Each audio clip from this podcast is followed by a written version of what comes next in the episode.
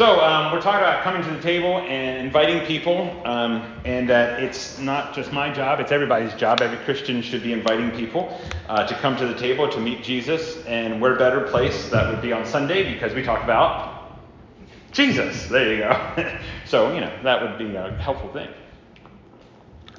And so, if Jesus is important to us, we want to bring people to the table. Now, a lot of times when we bring people to the table, um, they don't know what to do with the food or the drink, which spiritually, the food is the Bible and the drink is Jesus, okay?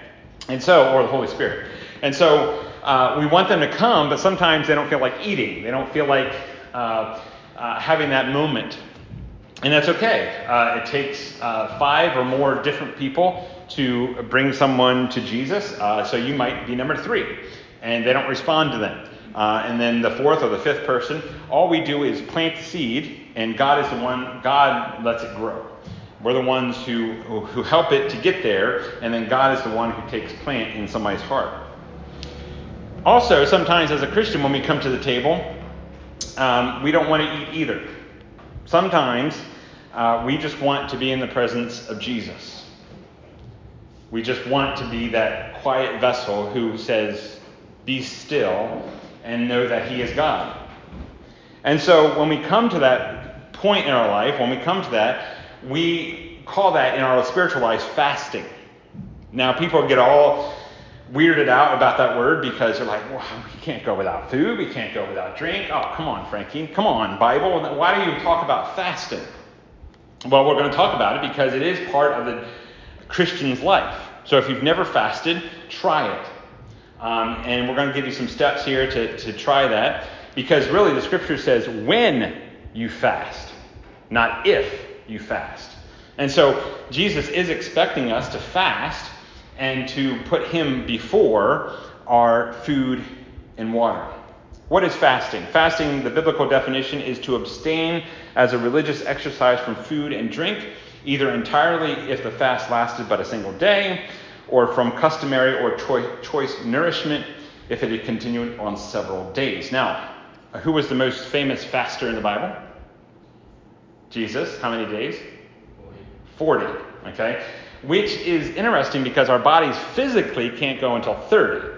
And so, spiritually, if God is going to help us, it, it, we can go up to 40. Now, uh, this is not bragging or anything like that, but I've been up to 15 days. And it's very interesting because your mind starts um, uh, focusing on Jesus more than your food. Once you start getting those hunger pains, uh, I usually go and pray, and, and He sustains me. And it's amazing how fasting just really becomes part of your life once you start doing it over and over. Now, I do not recommend to start with 15. Um, I would recommend maybe skip a meal, uh, maybe do a day. Um, also, uh, you can just be abstaining from food, or you can be abstaining from drink, or both. Um, so those who have low blood sugar and all those things, you could drink a protein drink, um, you know, to keep your, because he doesn't want you to die when you're fasting. Okay, I just wanted to tell you that he doesn't want you to die. Fasting is not about our physical being; it's about saying that he's more important than our physical necessities. And so when we talk about fasting, fasting for our spiritual life, Esther chapter 4, verse 2 through 4. Now, this is a wonderful book. If you ever want to read an Old Testament book about uh, God presenting himself without using his name. Nowhere is found in Esther that the name of God is used.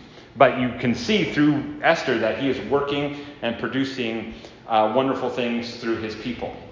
So, Esther chapter 4, verse 2 through 4, uh, Esther just realized and Mordecai just realized that Haman was out to get them. Haman was second in command.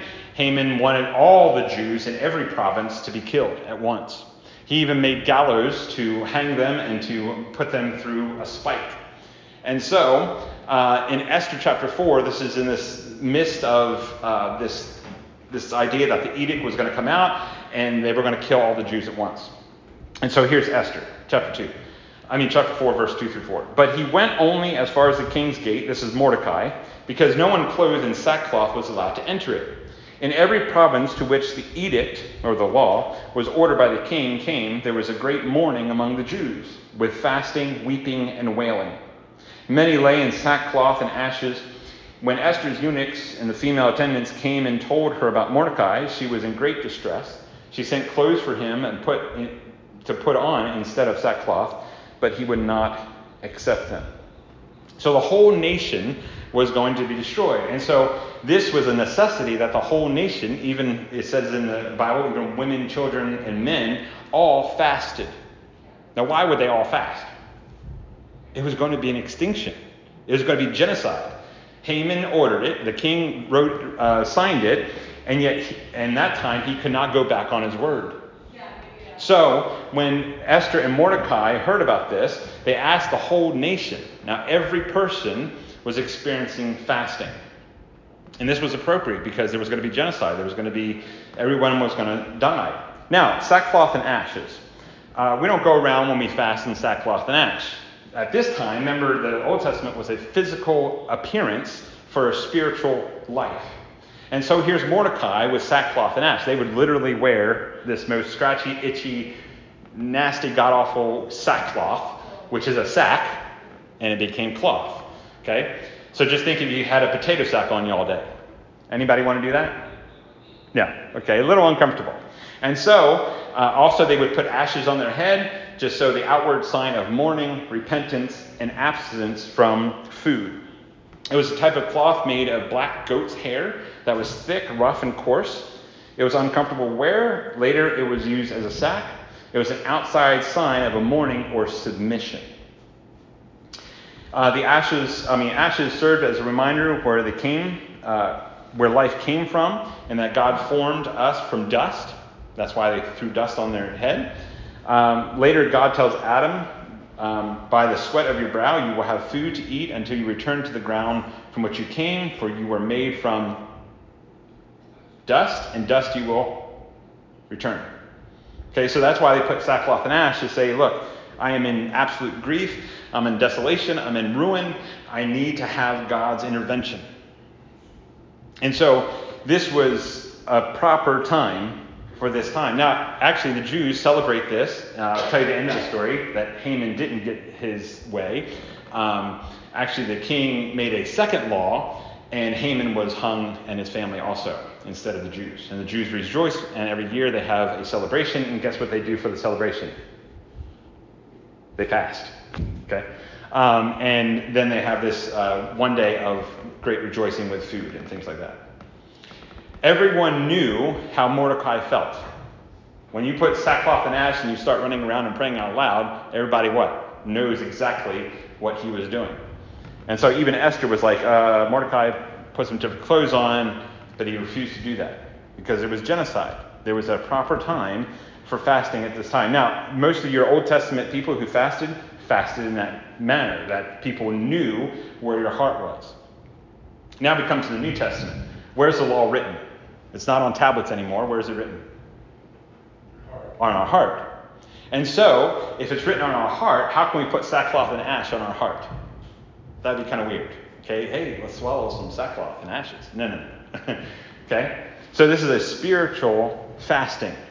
And so, we had a physical fasting of an outward appearance, and now we're physically fasting from food, but it's going to be a spiritual inward fast. It's only between you and God. Nobody should know. Nobody should uh, stand there and, and, and ask, What are you doing with sackcloth and ash as you went to your job that day? Who would like to go to their job with ashes on their head? I don't think anybody, right? That'd be kind of weird. So, um, Jesus on the, uh, the Sermon on the Mount, Matthew chapter 5, 6, and 7, he's talking about a spiritual, inward idea here. And so, Matthew chapter 6, verse 16 through 18 fasting for God's glory. On this side of the cross, uh, this side, we don't have to go around with sackcloth and ash. Why? Because Jesus tells us to do something different. He's the one that can change it, right?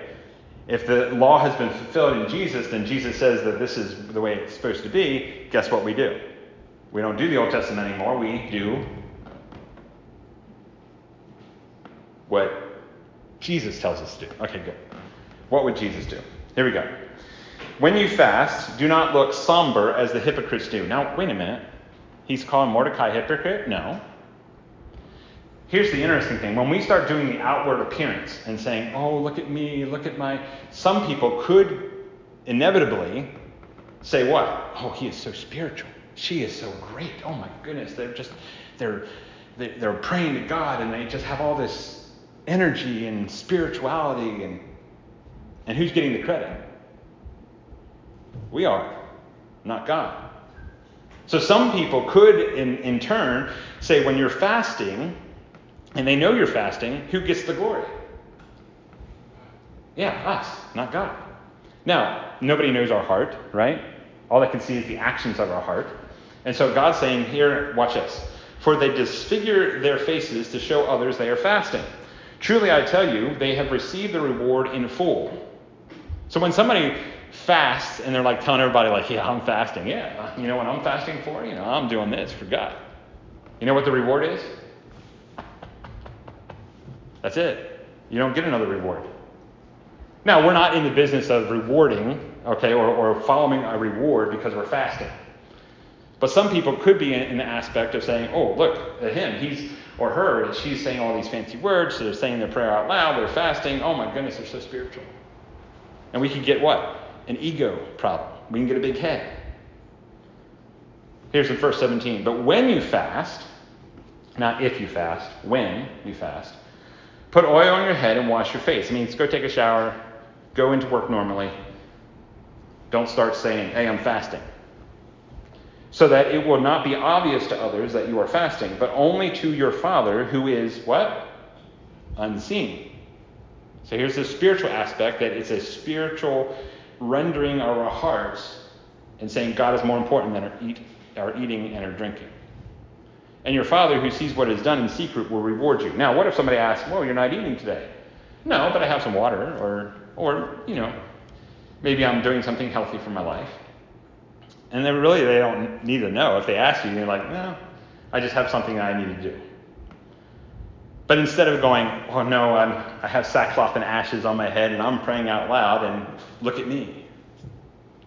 When we come to the table with Jesus, we sometimes don't want to eat and drink. We just need to be in the presence of God.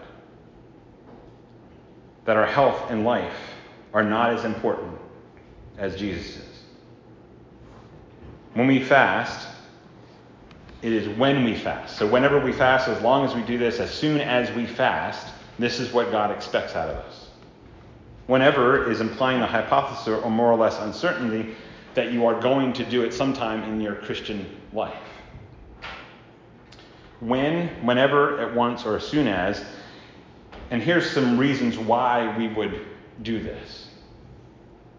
When our hearts are broken and when we see others broken, when we see a nation broken, when all hope of the physical world is not there, when we trust what we trust in the physical is pulled away from us. We fast. Now, if a whole nation fasted to get out of genocide, what do you think would be cool if all the Christians in the United States fasted for two days? Guys, the Christian church has more power than you think. We have the spiritual Holy Spirit of Jesus Christ who resurrected them from the dead, and yet we don't use it. We expect the government to fix it, or somebody else to fix it, or somebody, you know, maybe outside or inside. But God says when a, when a nation is bowing the knee to sin, we must fast. If you want to see Canaan change, if you want to see this church change, if you want to have 100 people here, if you want it to be knocked down and let the church be here, not the building, not, a, not an area, but the church actually being the church, fast. Even in the science community, fasting is a practice that has been associated with a wide array of health benefits, including weight loss, as well as improved blood sugar control, heart health, brain function, and cancer prevention. But guess what? When we fast, when a Christian fasts, it is a spiritual rendering of the heart. It is saying, Well, I can't handle this. I don't want to handle this. This is your, this is your judgment. This is your mercy, God. This is your grace. This is you. This is the obedience that I have that my physical being is meaningless without you. That's what fasting is is that we don't put food or water ahead of God. That we say, look, God, you are more important than my physical pride, my physical life, my physical realm. That you are the king of my life. That you are the one who changes me from inside out. You are the one who changes people and nations. And that my body has nothing to do with it. So, what should we fast for? Here's, here's 10 things that we should fast for. To strengthen prayer. Ezra 8, chapter, uh, chapter 8, verse 23. There's a, there's a fasting in that one that says we need to strengthen our life in prayer. That prayer is more powerful than you think. It's just not a list of things that we want, it's a list of things that God wants in our life, that God wants in our nation, that God wants in our family and our children. It is strengthening that prayer life, that we get closer, not further away.